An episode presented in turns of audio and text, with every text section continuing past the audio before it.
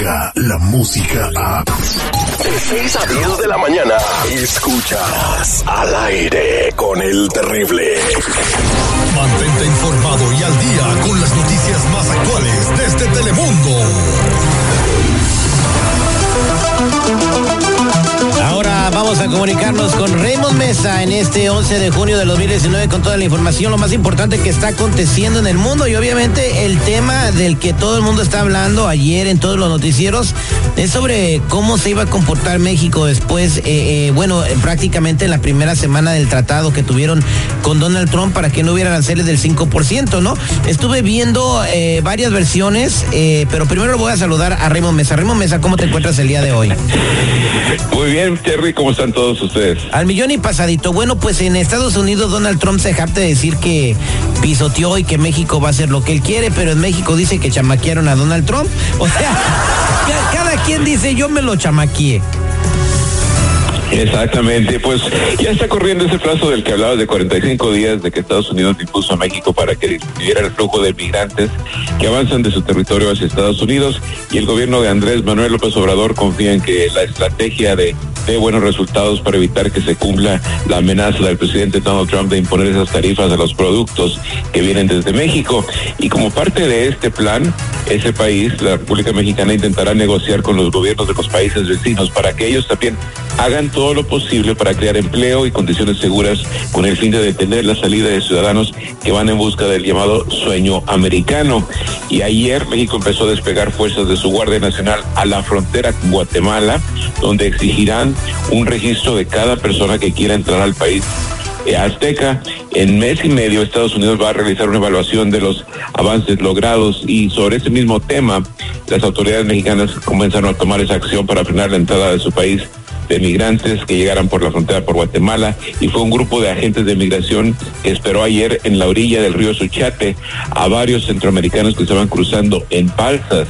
Y los defensores de los emigrantes advirtieron que esta rigurosa seguridad implementada por México podría resultar en una frontera militarizada. ¿Qué te parece? Pero bueno, las fronteras son para protegerse y efectivamente el trabajo de la, la inmigración, todavía no la Guardia Nacional, el Departamento de Inmigración de México, sí detuvo a, a, las personas que empezaron a cruzar el día lunes temprano en la mañana. No estaban acostumbrados a estos movimientos y ahora las personas que protegen a los migrantes dicen que está muy mal.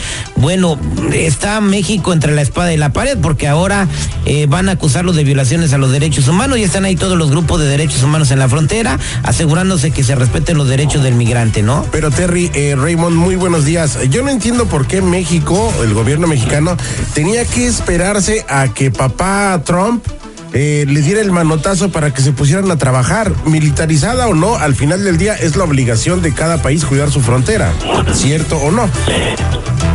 Efectivamente, Fabián, creo que tienes la razón. Ahora, ese manotazo del que hablabas, no sé si en realidad se dio en el momento en que el presidente Trump lo había dicho.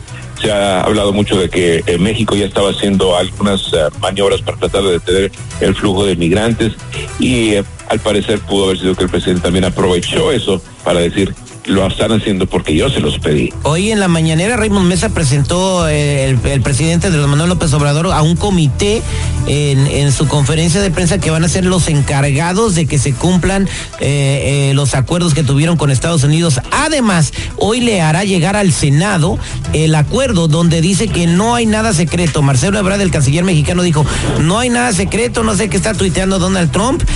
nosotros se lo íbamos a presentar al Senado de todas maneras. El señor señor no sé de qué está hablando. O sea, que Donald Trump, eh, firmen o no firmen el acuerdo, el, el, señor quiere seguir tuiteando, como que su adicción al Twitter le causa problemas, ¿no? Las redes sociales, mucho cuidado para todos, ¿no? Se le queman las manos. En otro orden de ideas, vamos a pasarnos con algo que sucedió en el sur de California, donde un agente del sheriff fue gravemente herido de bala. ¿Dónde sucedió esto de verdad? Es atípico esto, ¿no? Mira, es un caso bastante extraño. Las autoridades de Alhambra buscan a un hombre que ayer por la tarde le disparó a un agente del alguacil que estaba fuera de servicio. Él estaba uh, parado, no, no, no, no, se ha revelado su nombre. Se encontraba en un restaurante Jack the Box pidiendo algo para comer cuando alguien se, se acercó a él, le disparó en la parte trasera del cráneo, del cráneo y el agente está grave en un hospital. Las autoridades han confirmado que en el momento de la agresión El agente no estaba armado, no llevaba su placa. El agresor fue descrito como un hombre de raza blanca de entre 20 y 30 años de edad, una estatura de 5 pies 11 pulgadas y se cree que escapó en un vehículo SUV Kia Sorrento, color blanco y con matrícula de papel, o sea, las placas de, de papel del dealer todavía. Qué lamentable, eh, ¿todavía no dan con el sospechoso? Todavía no, aparentemente no lo andan buscando todavía. Bueno, pues quién sabe qué es lo que habrá pasado ahí, se correrán las investigaciones permanentes. Muchas gracias, Raymond Mesa, como siempre, hoy te vamos a ver en Noticiero Telemundo. Eh, ¿Cuáles son los horarios? ¿Ya tienes información al respecto?